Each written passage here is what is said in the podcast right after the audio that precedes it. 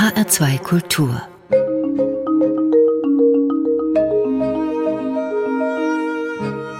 Doppelkopf Heute am Tisch mit Karina Urbach. Gastgeber ist Andreas Bomber.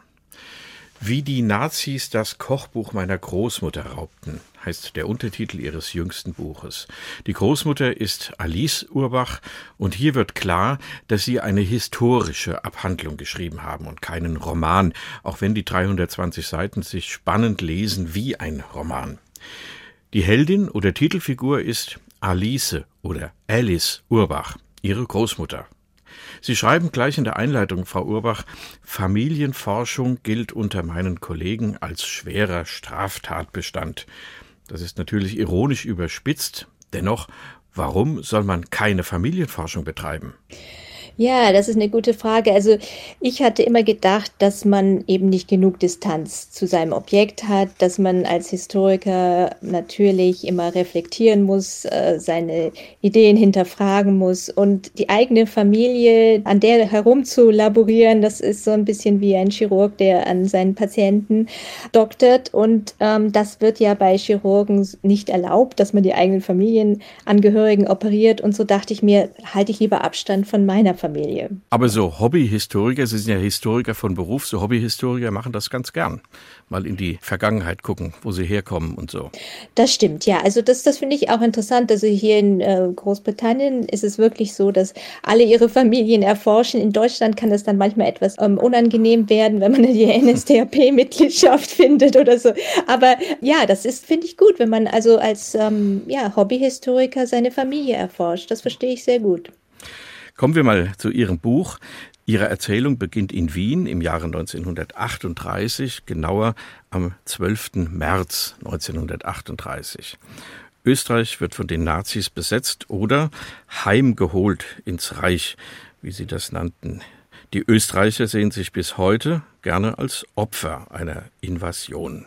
Was ist denn richtig? Ja, also da gibt es den guten Satz von Ernst Häusermann, dass ähm, in Deutschland die Deutschen wurden Nationalsozialisten, weil sie Hitler verehrten und in Österreich wurden die Österreicher Nationalsozialisten, weil sie Antisemiten waren. Also die Österreicher haben natürlich Hitler groß willkommen geheißen, haben am Heldenplatz ihn gefeiert und haben dann auch sehr schnell angefangen ähm, mit der Judenverfolgung, die sehr viel brutaler verlief, 38 in Österreich, als man das 33 in Deutschland durchgeführt hat. Also die haben das mit großem Enthusiasmus gemacht. Man hat ihn quasi erwartet. Hitler war ja auch Österreicher. Der kam ja aus Braunau am ja. Inn und hat ja erst spät die deutsche Staatsbürgerschaft bekommen. Also das war so ein bisschen einer von Ihnen, wenn man so will. Ja, da war immer dieser große Traum, der ist schon 1918, dass man also eigentlich Großdeutsch ist, dass man diesen Anschluss wollte an Deutschland. Das wurde sehr äh, propagiert und die Hakenkreuzler, wie man damals die österreichischen NSDAP-Mitglieder nannte, die waren natürlich sehr lange im Untergrund in Österreich und als dann 38 endlich der Anschluss kam, haben sie sich mit jedem abgerechnet, den sie in den letzten Jahren auf ihre Liste gestellt hatten. Also das war, das lief sehr brutal ab. Mhm. Also 1938, das Jahr spielt eine gewichtige Rolle im Leben ihrer Großmutter und ihrer Familie. Dann nach diesem Kapitel gehen Sie noch weiter zurück in Ihrem Buch und Sie blicken auf die Familiengeschichte als Ganzes zurück. Da ist man so plötzlich im Jahr um das Jahr 1800 herum. Das sind die Jahre der Revolution. Nicht zu vergessen, ein gewisser Ludwig van Beethoven ist der Star der Wiener Salons um diese Zeit und ein gewisser Salomon Meyer betritt die Bühne. Wer ist das? Ja, das äh, habe ich auch alles erst sehr viel später herausgefunden, denn Alice, also meine Großmutter, kam aus einer ganz interessanten Familie und ihr Vater Sigmund Meyer ist also noch im Ghetto von Pressburg geboren worden und da gab es immer die Geschichte in seiner Familie, dass ähm, also schon der Vater eben am Fenster gestanden hatte und Napoleon auf einem weißen Pferd sah, als er nach Pressburg kam. Also diese, diese Idee, ähm, dass man eben die französische Revolution verherrlicht hat in der Familie und dass man ähm, dadurch also auf Freiheit und Demokratie hoffte. Die, die war schon ganz lange in Alices Familie vorhanden. Und ja, ihr Vater hat dann auch 1848 in der Revolution mitgekämpft, die natürlich dann ein Fiasko war. Mit Napoleon verbanden sich ja gerade in den jüdischen Kreisen auch die berechtigten Hoffnungen, dass ihr Ghetto-Dasein dann irgendwann beendet würde und sie zu gleichberechtigten Bürgern würden. Also man hat den Napoleon nicht nur wegen der allgemeinen bürgerlichen Freiheit und der Revolution begrüßt, sondern auch, weil man sich persönlich davon was versprochen hat, für das auch für die eigene Familie. Genau, ja, also Frankreich war immer das große Vorbild, weil ähm, Napoleon also die Juden befreit hat in gewisser Weise. Also sie, sie hatten nach der Vorstellung von Napoleon hatten sie die gleichen Rechte wie alle Franzosen, nur eine andere Religion. Also das war das Ideal. Natürlich, dieses Ideal hat sich nicht so ähm, im Alltag dann durchgesetzt gesetzt. Aber man hat daran geglaubt und man hat eben diese großen Hoffnungen auf, auf Napoleon gesetzt. Dann geht die Familie nach Wien. Dann gibt es den Siegmund Meyer, das ist der Sohn von Salomon Meyer und der Vater von Alice, der betreibt eine angesehene Textilienfirma. Nun ist das Wiener Judentum ein sehr spezielles. Es gab, habe ich gelesen, bei Ihnen Beziehungen auch zu Sigmund Freud und seiner Familie von den Meyers.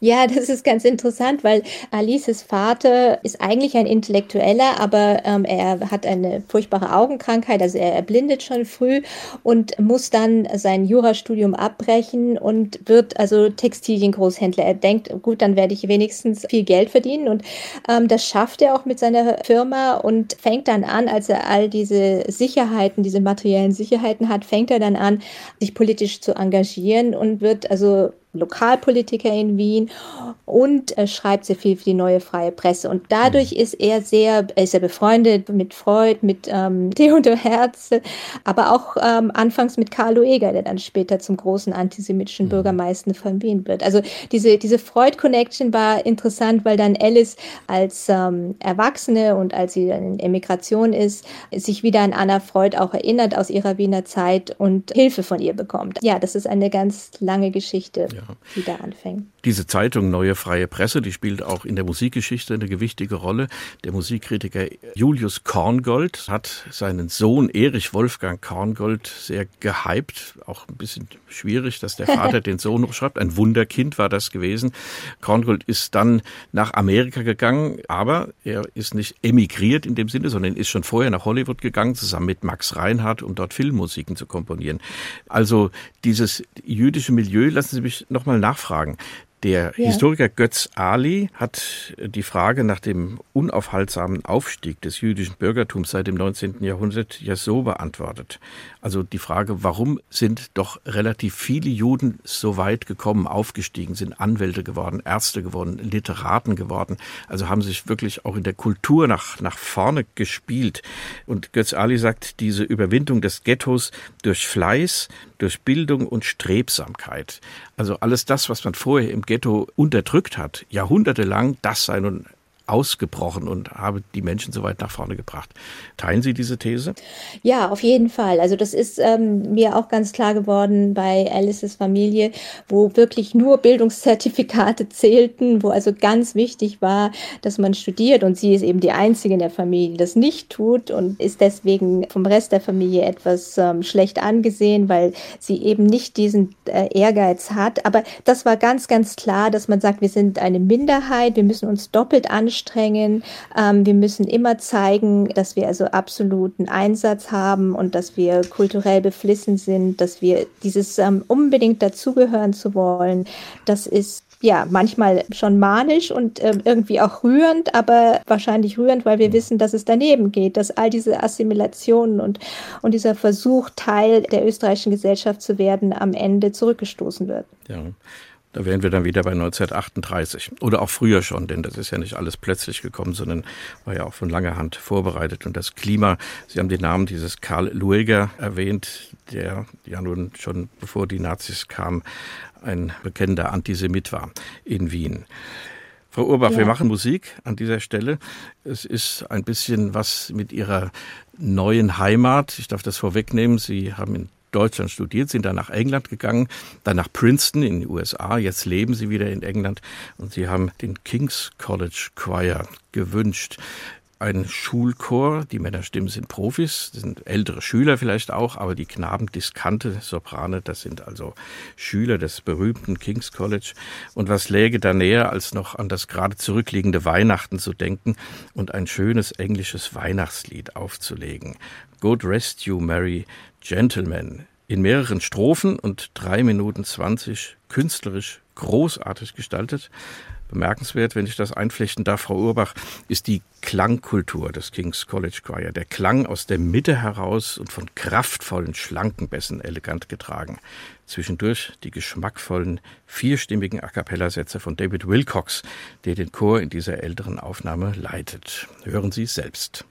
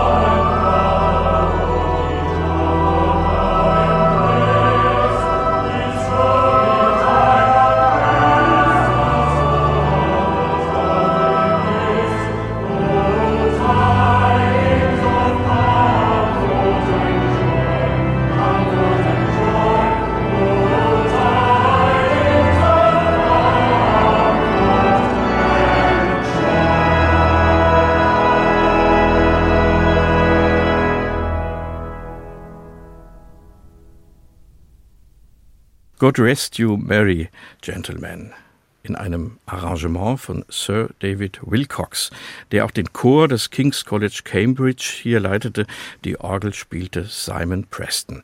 Eine Aufnahme aus dem berühmten Festival of Nine Lessons and Carols in der Kapelle des King's College des Jahres 1958. Die alljährliche Übertragung dieses Gottesdienstes am Nachmittag des Heiligen Abend in der BBC ist übrigens die älteste Rundfunksendung der Welt. Seit 1928 kann man live dabei sein. Karina Urbach, zu Gast in Doppelkopf in H2 Kultur, hat sich die Aufnahme mit dem King's College Choir gewünscht. Sie leben in Cambridge? Ja, genau. Ich, ich lebe hier und ähm, mein Sohn geht hier zur Schule und war eben auch im King's College School. Ähm, er ist jetzt 14, aber er war nie im Chor, aber er durfte dann immer Weihnachten auch ins King's College und ich durfte mit. Also das war schön. Ich habe das Jahr 1928 angesprochen. Da hat die BBC zum ersten Mal diesen Gottesdienst im Radio übertragen. Wenn wir mal nach Wien switchen, was hat denn Ihre Großmutter Alice Urbach gemacht 1928 oder so um diese Zeit herum? Ja, das waren eigentlich gute Jahre für sie. Sie hatte im Ersten Weltkrieg, ähm, also kurz vor dem Ersten Weltkrieg geheiratet und das war eine katastrophale Ehe und hatte da also zwei kleine Kinder und wurde dann Witwe 1920 und das war alles grauenhaft. Aber dann, als äh, Österreich sich erholte von der wirtschaftlichen Depression, so Mitte der 20er Jahre, blühte auch meine Großmutter auf und hat plötzlich eine äh, Nische auf dem Markt entdeckt ähm, und wurde Kochbuchautorin, äh, gründete eine äh, Kochschule und erfand diesen Catering-Service, würden wir heute mhm. sagen. Also sie lieferte wunderbares Essen in die Haushalte. Und das war ein großer Erfolg für sie. Und ähm, da hatte sie zum ersten Mal wieder Sicherheit nach vielen sehr schwierigen Jahren. Wie kommt das denn, dass man eine Kochschule um diese Zeit errichtet oder einrichtet, wo man doch sich vorstellt, dass die Frauen, die jungen Mädchen im Grunde auf den Beruf des Kochens oder die Tätigkeit des Kochens auch hinerzogen wurden. Also zu Hause schon. Ja, das würde man denken, genau. Und ähm, es lag aber daran, dass in der Kriegszeit ähm, natürlich im Ersten Weltkrieg kaum Lebensmittel vorhanden waren und äh, dass die jungen Frauen, die da aufwuchsen im Ersten Weltkrieg, nicht wussten, wie man mit Lebensmitteln überhaupt richtig umgeht.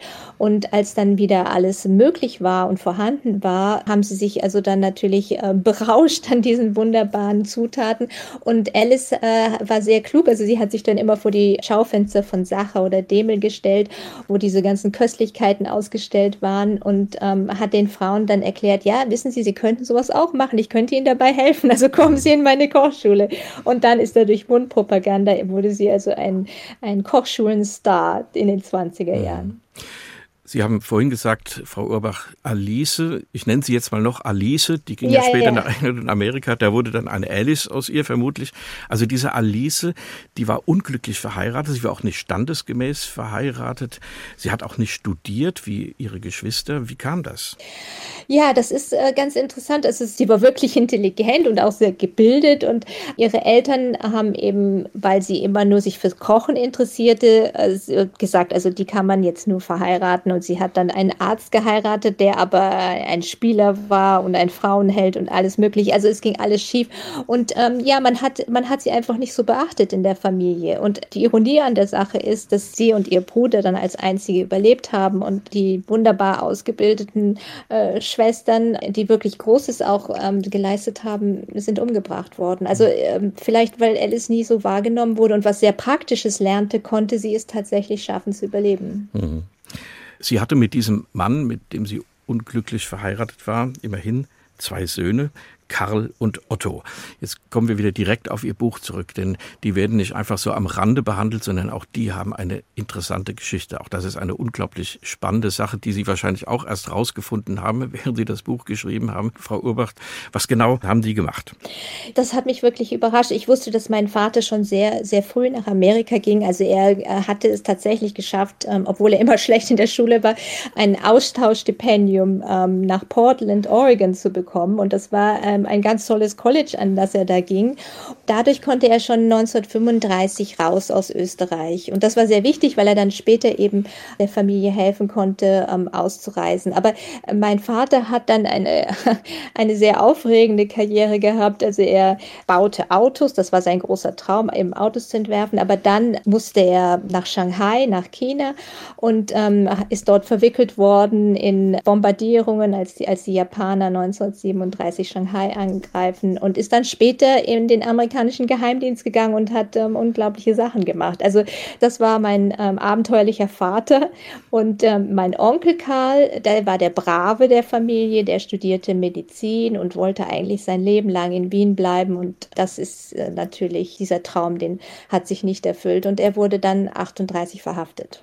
Dieser Otto Urbach, der war beim Geheimdienst, haben Sie gesagt, beim amerikanischen Geheimdienst und der ging dann nach dem Krieg zurück nach Deutschland um ja so SS-Netzwerke ähm, aufzuspüren, denn das ist ja eine ganz bedrückende Geschichte, dass vieles nach dem Krieg so insgeheim weiter bestanden hat und weiter funktioniert hat. Sind Sie der Spur schon weiter nachgegangen oder ist das für das Ihr nächstes Buch?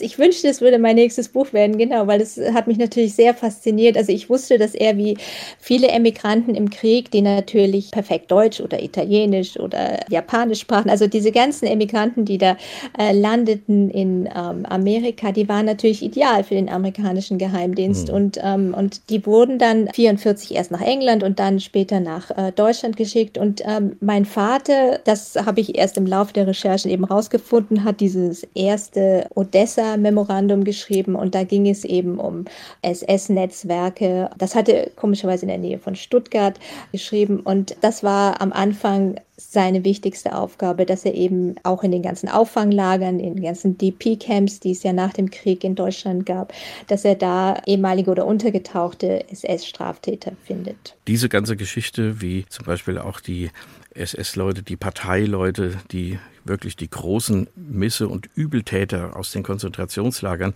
wie die zum Beispiel nach Südamerika gekommen sind, das ist ja wenig aufgearbeitet, habe ich so den Eindruck. Also man weiß es natürlich, es gibt diese, glaube Rattenlinie nannte man das. Genau. Die sind, die sind also nach Südtirol mit Hilfe der katholischen Kirche. Da will man am liebsten auch die Augen verschließen. Das haben die wahrscheinlich auch alle gemacht in, in den vergangenen 50 Jahren. Das, das ist doch irgendwie eine schreckliche Geschichte, dass es Menschen gab, die diesen Übeltätern, von denen man ja wusste, was die gemacht haben, dass man denen Pässe besorgt hat und sie nach Südamerika praktisch verfrachtet hat. Ja, das ist ähm, auch so eine zwiespältige Geschichte. Also da gab es diese rechten Netzwerke natürlich, also diese die haben sich gegenseitig geholfen, die Altnazis. Und dann gab es allerdings auch die katholische Kirche, dann gab es auch den amerikanischen Geheimdienst. Der hat ja zum Beispiel Klaus Barbie auf der Rattenlinie mhm. auch nach Südamerika gebracht. Also auch ähm, im CIC, im amerikanischen Geheimdienst, für den mein Vater damals arbeitete, gab es Leute, die ähm, das mitgemacht haben. Also da sind äh, Sachen abgelaufen, die natürlich sehr, sehr schwer zu rekonstruieren sind. Aber es, es gibt jetzt langsam ein paar Bücher darüber, weil die Sachen werden, also die Akten werden langsam freigegeben. Aber natürlich, ja, das ist noch ein immer ein spannendes Thema ja, zu erforschen. Wird dann, wird dann der Datenschutz vorgeschoben und alles Mögliche. Ja. Dabei will man eigentlich nur wissen, wie es wirklich war. Frau Urbach, wie die Nazis das Kochbuch meiner Großmutter raubten. So ist der Untertitel Ihres Buches. Wir kommen nach der nächsten Musik auf diese Geschichte, nämlich genau, was da passiert ist mit dem Kochbuch Ihrer Großmutter. Aber wir hören zunächst Klaviermusik von Johann Sebastian Bach. Ein Choralvorspiel aus dem Orgelbüchlein Ich ruf zu dir, Herr Jesu Christ, in einer Aufnahme mit Angela Hewitt.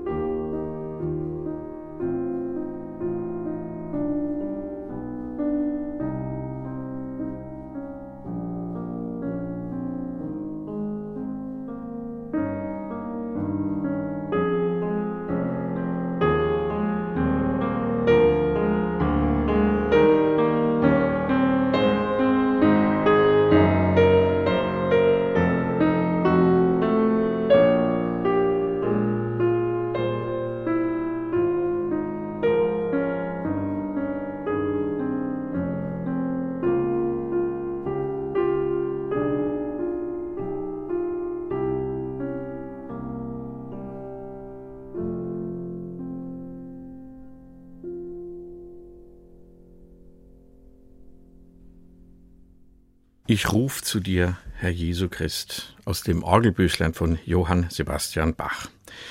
Dieses meditative Stück wird auch gerne auf dem Klavier gespielt, hier von der kanadischen Pianistin Angela Hewitt. Doppelkopf in H2 Kultur, heute mit Karina Urbach.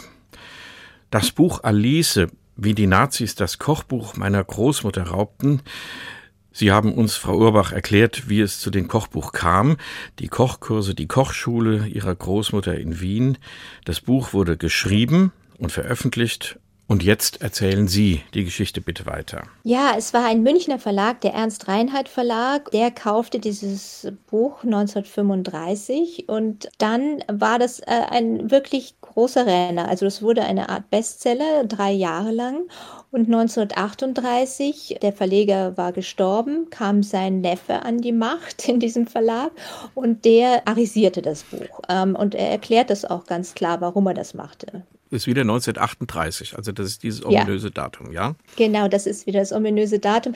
1938 wird Alice natürlich deutsch, denn ähm, durch ja. die Annexion Österreichs werden die Österreicher plötzlich äh, deutsche Staatsbürger. Das heißt, sie untersteht dann den Nürnberger Rassegesetzen und das bedeutete, sie konnte nicht mehr, eine jüdische Autorin konnte nicht mehr verlegt werden. Und da, und diesen Punkt verstehe ich dann auch noch, kann ich noch nachvollziehen, sagt der Verleger, gut, also wir können sie nicht verlegen, das heißt, wir müssen sie auswechseln. Also das war für den Verlag wirtschaftlich einfach nicht anders zu machen, weil gut, sie wollten natürlich einen Bestseller nicht einfach vom hm. Markt nehmen. Ja. Also diesen Punkt, den kann ich noch nachvollziehen. Und das haben die dann auch gemacht und einen Mann eingesetzt, der Rudolf Rösch hieß und den ich wirklich überall gesucht habe. Es gab ähm, einen Koch, der Rudolf Rösch hieß, aber ob der identisch mit diesem Mann ist, weiß ich nicht. Jedenfalls hat er dann seine ganze Karriere auf Alices Büchern aufgebaut, denn sie hatte noch zwei weitere Manuskripte geschrieben, die dann Rudolf Rösch auch unter seinem Namen publizierte. Das habe ich aber jetzt erst herausgefunden, mhm. denn der mhm. Verlag hat mir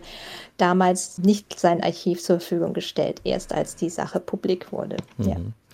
Die Großmutter Alice Urbach, die ging nach England und fing praktisch von vorne wieder an. Sie hieß dann wahrscheinlich Alice Urbach, so haben wir es ja vorhin schon festgestellt, bei einer älteren Dame. Und dann hat sie sich um äh, geflohene Kinder gekümmert, also ein Kinderheim geleitet. Das ist eine eigene Geschichte wieder für sich. Wenn wir jetzt auf 1945 gucken, der Krieg ist vorbei, die Amerikaner, die Engländer, die Franzosen, die stehen in Deutschland, auch die Russen. Da könnte man doch sagen, drehen wir wenigstens solche Geschichten, die so ganz offensichtlich sind, die drehen wir zurück. Aus Rudolf Rösch wird nun wieder Alice oder Alice Urbach. Und genau das passierte nicht. Warum? Genau, also da finde ich eigentlich beginnt die Schuld des Verlages, denn jetzt hätten sie ihr das Buch zurückgeben können und das hatte sie auch sehr gehofft. Und sie kommt dann auch 1949 ähm, zum ersten Mal wieder zurück in die alte Heimat und sieht eben ihr Buch in einem Schaufenster unter dem Namen Rudolf Rösch und ähm, merkt sofort, das ist also ihr äh, ehemaliges Buch, gleicher Titel, gleiche Fotos und nur ein bisschen abgeändert. Also zum Beispiel ihre jüdischen Rezepte wie Omelette Rothschild oder oder Jaffa-Torte sind plötzlich verschwunden, aber sonst ist es ihr Buch. Und sie mhm. geht zu dem Verleger, zu diesem Herrn Jung und sagt, ich möchte bitte mein Buch wieder haben. Und er sagt, nein, das ist nicht mehr Ihr Buch. Ähm, Sie sind dafür bezahlt worden und wir haben das jetzt überarbeitet, das gehört jetzt Herrn Rösch. Sie hat kein Geld, um sich zu wehren und einen Anwalt zu nehmen. Ja, sie wird einfach abgebügelt das Buch wird weiterverlegt bis 1966 unter dem Namen Rudolf Rösch.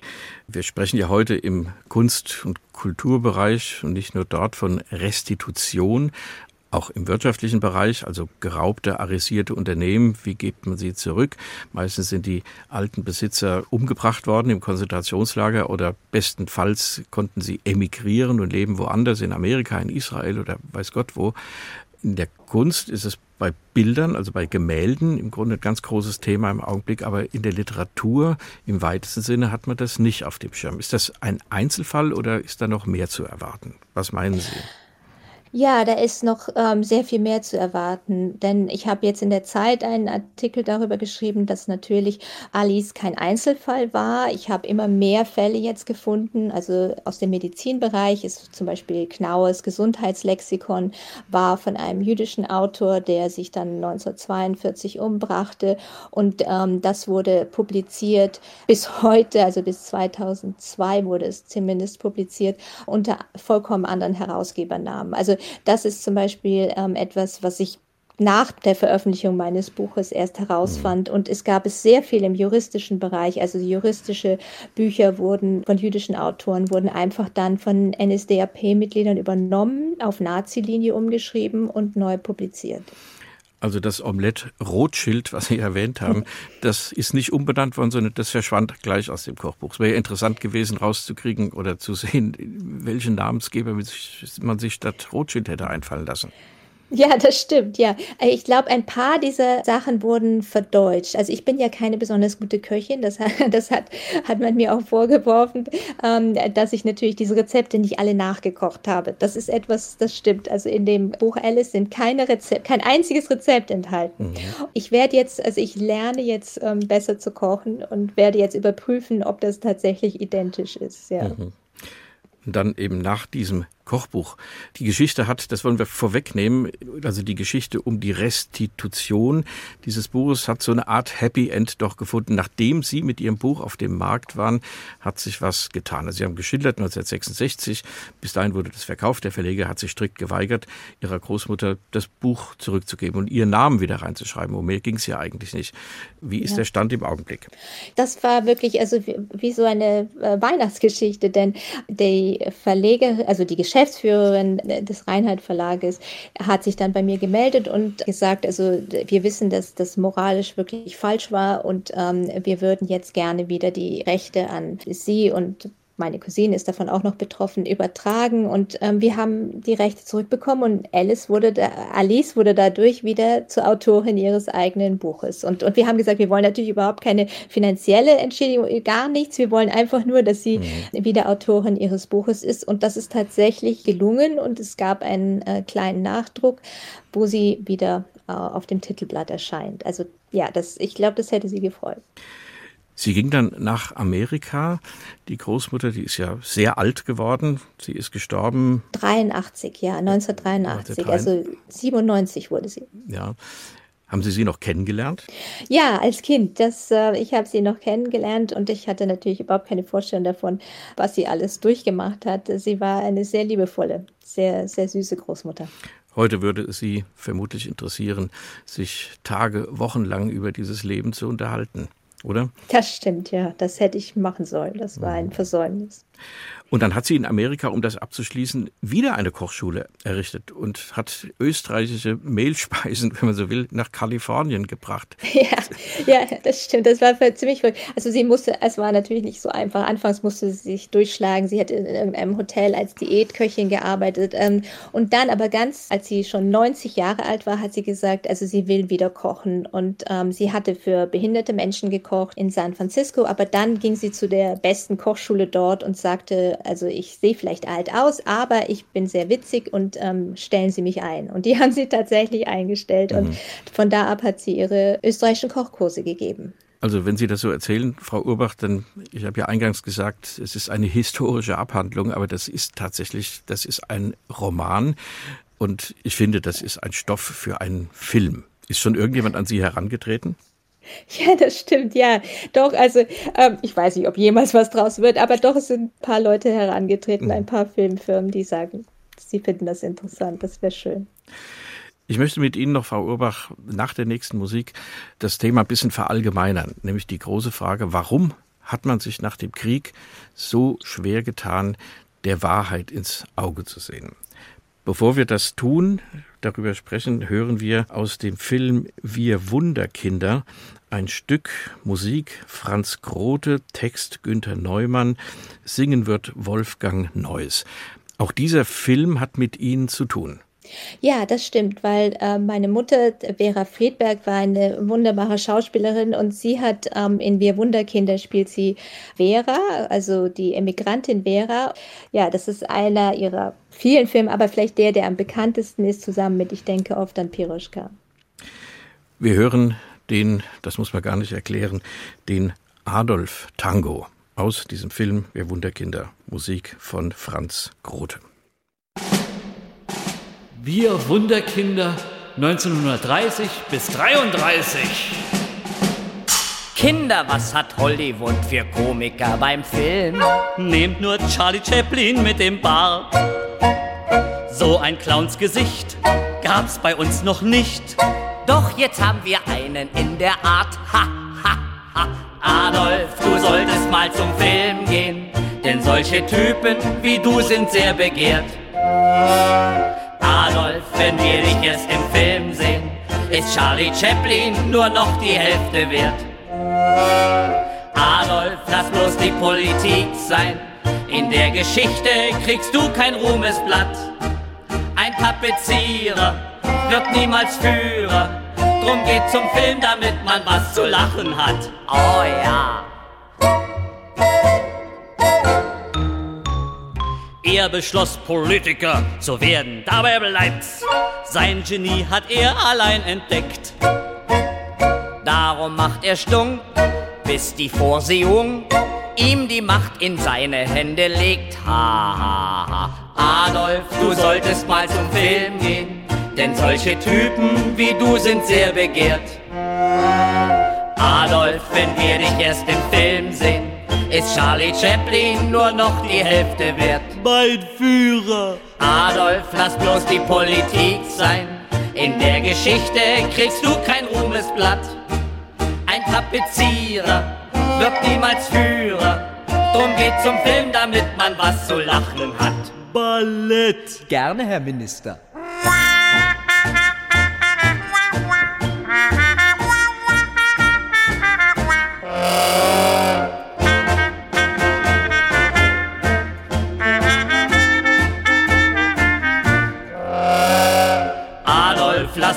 Politik sein. In der Geschichte kriegst du kein Ruhmesblatt. Ein Tapezierer wird niemals Führer. Drum geht zum Film, damit man was zu lachen hat. Ha, ha. In der Geschichte kriegst du kein Ruhmesblatt. Ein Tapezierer wird niemals Führer. Drum geht zum Film, damit man was zu lachen hat. 1958 war es etwas leichter, sich über Adolf Hitler lustig zu machen. Hier Wolfgang Neuss und Wolfgang Müller, Text Günter Neumann, Musik Franz Grote. Im Film Wir Wunderkinder, in dem ihre Mutter Vera Friedberg, Frau Urbach, mitgespielt hat ein zaghafter Beginn der Aufarbeitung der Nazizeit und der Komponist Franz Grote.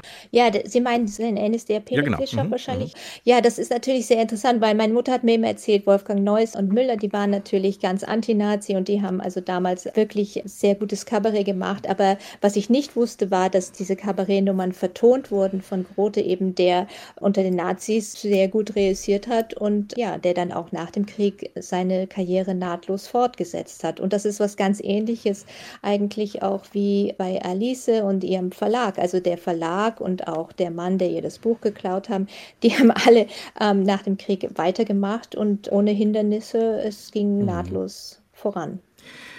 Das ist ja ein schwieriges Kapitel. Man kann ja über die Menschen nicht generell den Stab brechen. Man muss schon genauer hingucken. Also dieser Franz Grote, der war ein Komponist populärer Schlager, Richard Tauber zum Beispiel hat seine Lieder gesungen, also der große jüdische Tenor, so muss man sagen, der dann in der Nazizeit ja große Probleme bekommen hat. Grote hat über 100 Filmmusiken geschrieben.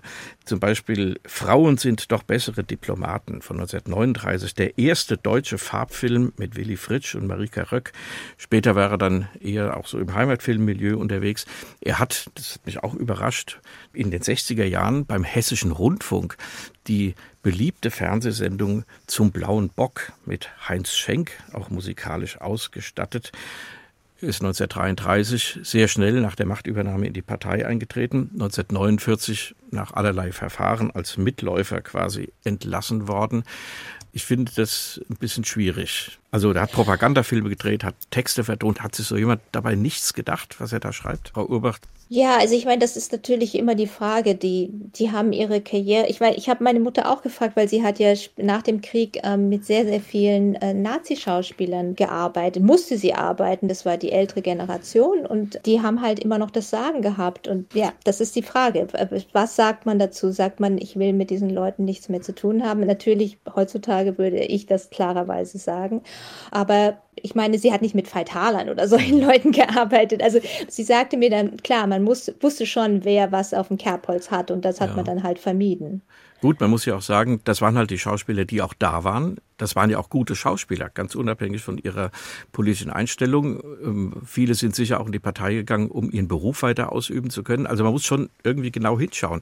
Aber warum sind die Leute nicht darauf angesprochen worden und warum war es dann nach dem Krieg so leicht, zu vertuschen, sich eine neue Biografie zu schreiben, das alles hinten wegzugehen. Es haben viele gewusst, keiner hat was gesagt. Was war das für ein Klima? Es hat etwas Mafiöses, also man schweigt ähm, und äh, jeder hatte irgendwas zu vertuschen.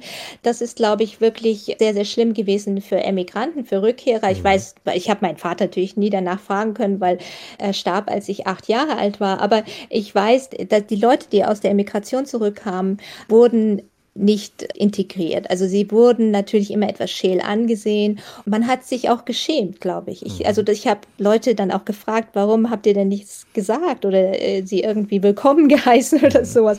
Und äh, haben mir viele gesagt, naja, wir haben uns geschämt. Und ja. das ist, spielt schon eine Rolle. Aber mir fällt noch bei den Schauspielern ein, also zum Beispiel Hans Moser, mit dem meine Mutter gespielt hat, und ähm, mhm. der hat sich zum Beispiel sehr anständig verhalten, der hatte eine jüdische Frau. Mhm. Also das wusste man ganz genau, wer sich anständig verhalten hat und wer nicht. Ja, wenn Sie von den Rückkehrern sprechen, da fällt mir, wir haben vorhin schon den Namen genannt, Erich Wolfgang Korngold ein, der Komponist der blieb in Amerika, der war, wie gesagt, schon vor der ganzen Nazi-Geschichte, war er schon dort in Hollywood, hat unglaublich erfolgreiche Filmmusik geschrieben. Man sagt, das ist so der Nachfolger, oder diese Musik steht die der Nachfolger von Gustav Mahler, dem berühmten Wiener Hofoperndirektor und Komponisten mit seinen großen Sinfonien. Und dann blieb er in Amerika, hat seine Familie nachgeholt und ist nach dem Krieg nach Österreich zurück. Und da hat man ihn abgelehnt. Also man hat gesagt, es läge an seiner Musik, die sei nicht mehr up to date, das sei alles so romantisch, süßlich. Das berühmte Violinkonzert, die Oper, die tote Stadt, die heute ja wieder gespielt wird, das hat man so runtergemacht.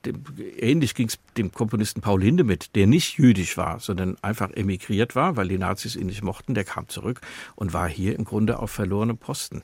Also das sind doch alles sehr merkwürdige Geschichten. Ja, ich glaube, also sein, die Karriere dann nochmal fortzusetzen, das war fast unmöglich für die meisten. Mhm.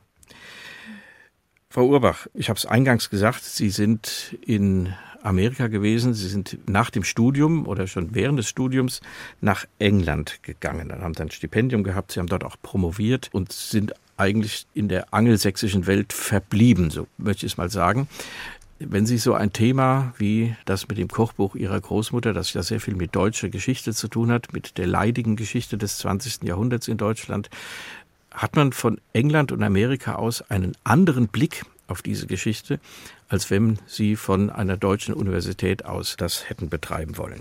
Ich glaube schon. Ich glaube, dass es mir sehr viel geholfen hat, weil ich natürlich dadurch mehrere kulturelle Unterschiede wahrnehmen kann. Also es hat mir geholfen, zuerst mal nach England zu gehen und von England aus auf Deutschland zu blicken. Ähm, es hat meinem Schreibstil vielleicht etwas geholfen, dass ich nicht ganz so deutsch-universitär schreibe. Und dann natürlich ähm, Amerika habe ich jetzt nur fünf Jahre erlebt und das ist für einen Europäer noch mal schwieriger, würde ich sagen, sich da also zu integrieren und, und amerikanische Kultur zu verstehen. Aber es hat mir doch auch geholfen, weil ich mehr über jüdische Geschichte gelernt habe. Denn in Amerika ist das also ganz normal, eine jüdische Identität zu haben und das fand ich interessant. Also es hat, ja, diese zwei Länder haben mir mir einen neuen Blick auf mein eigenes Land, auf Deutschland. Das, ich sehe Deutschland immer noch als meine Heimat, aber mhm. sie haben mir geholfen, Deutschland anders zu sehen. Mhm.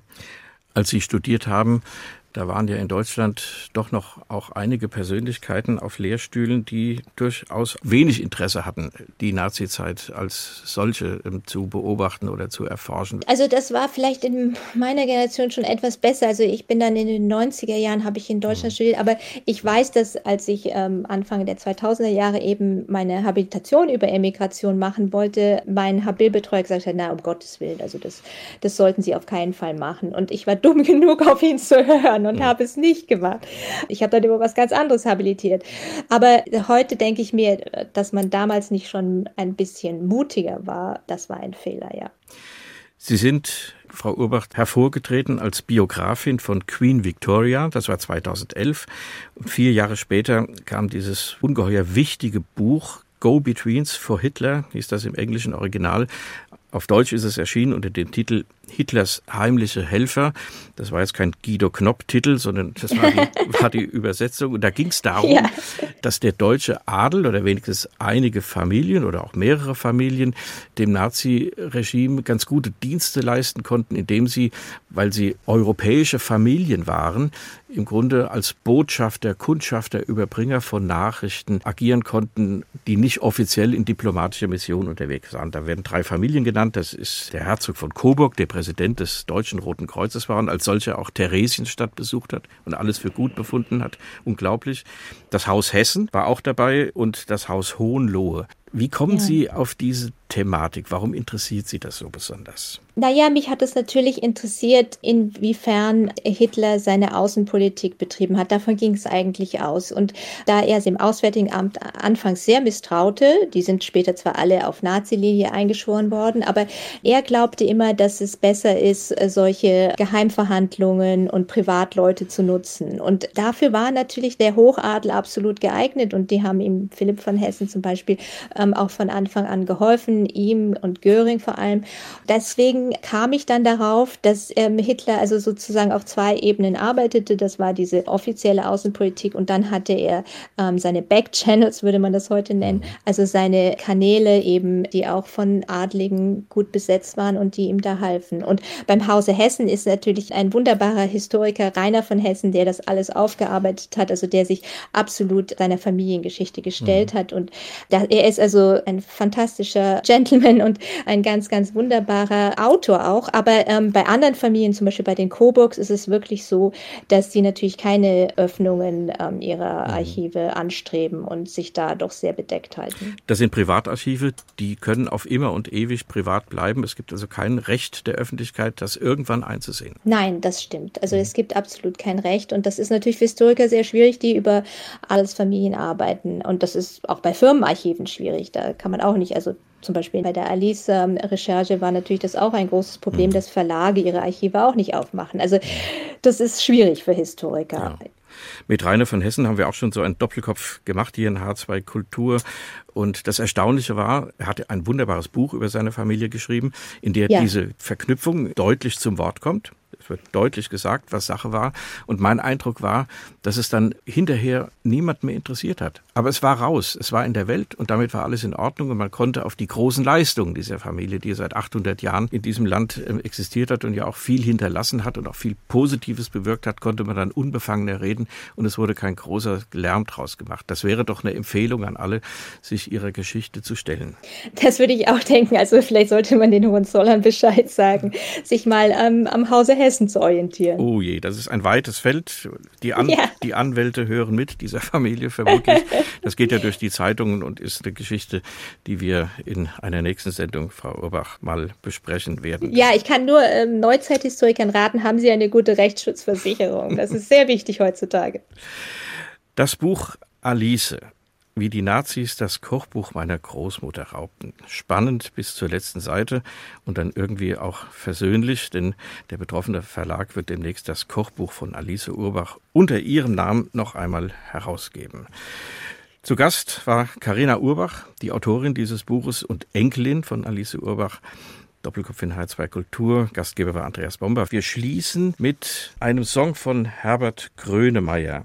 Der Weg. Da heißt es mittendrin im Text, es war ein Stück vom Himmel, dass es dich gibt. Es ist ein sehr melancholisches Stück und ich habe den Eindruck, das könnte auch Frau Urbach auf ihre Großmutter zutreffen. Ein Stück vom Himmel, das es sie gegeben ja, hat. Ja, es ist für meine Großmutter, aber auch für meine Mutter, weil das waren zwei ganz tolle Frauen. Vielen Dank für das Gespräch, vielen Dank fürs Zuhören. Danke.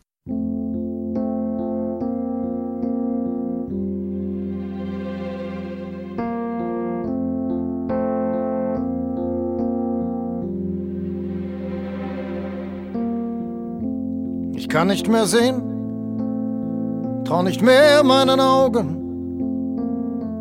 kann kaum noch glauben, die Gefühle haben sich gedreht.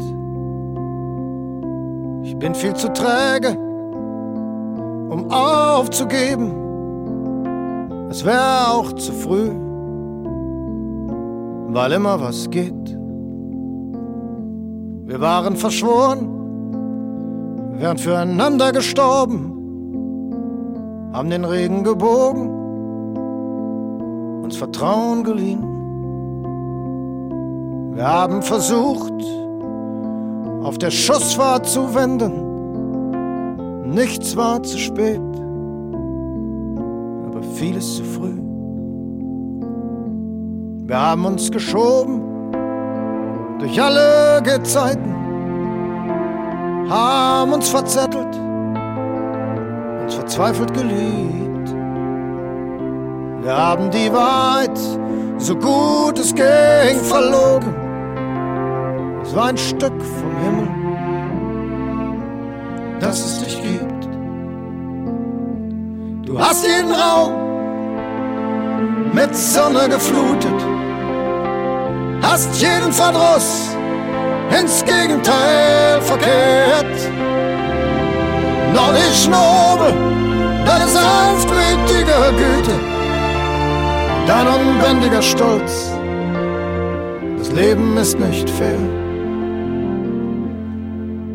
Ich gehe nicht weg, hab meine Frist verlängert. Neue Zeitreise, offene Welt. Habe dich sicher in meiner Seele. Ich trag dich bei mir, bis der Vorhang fällt. Ich trag dich bei mir bis der Vorhang fällt.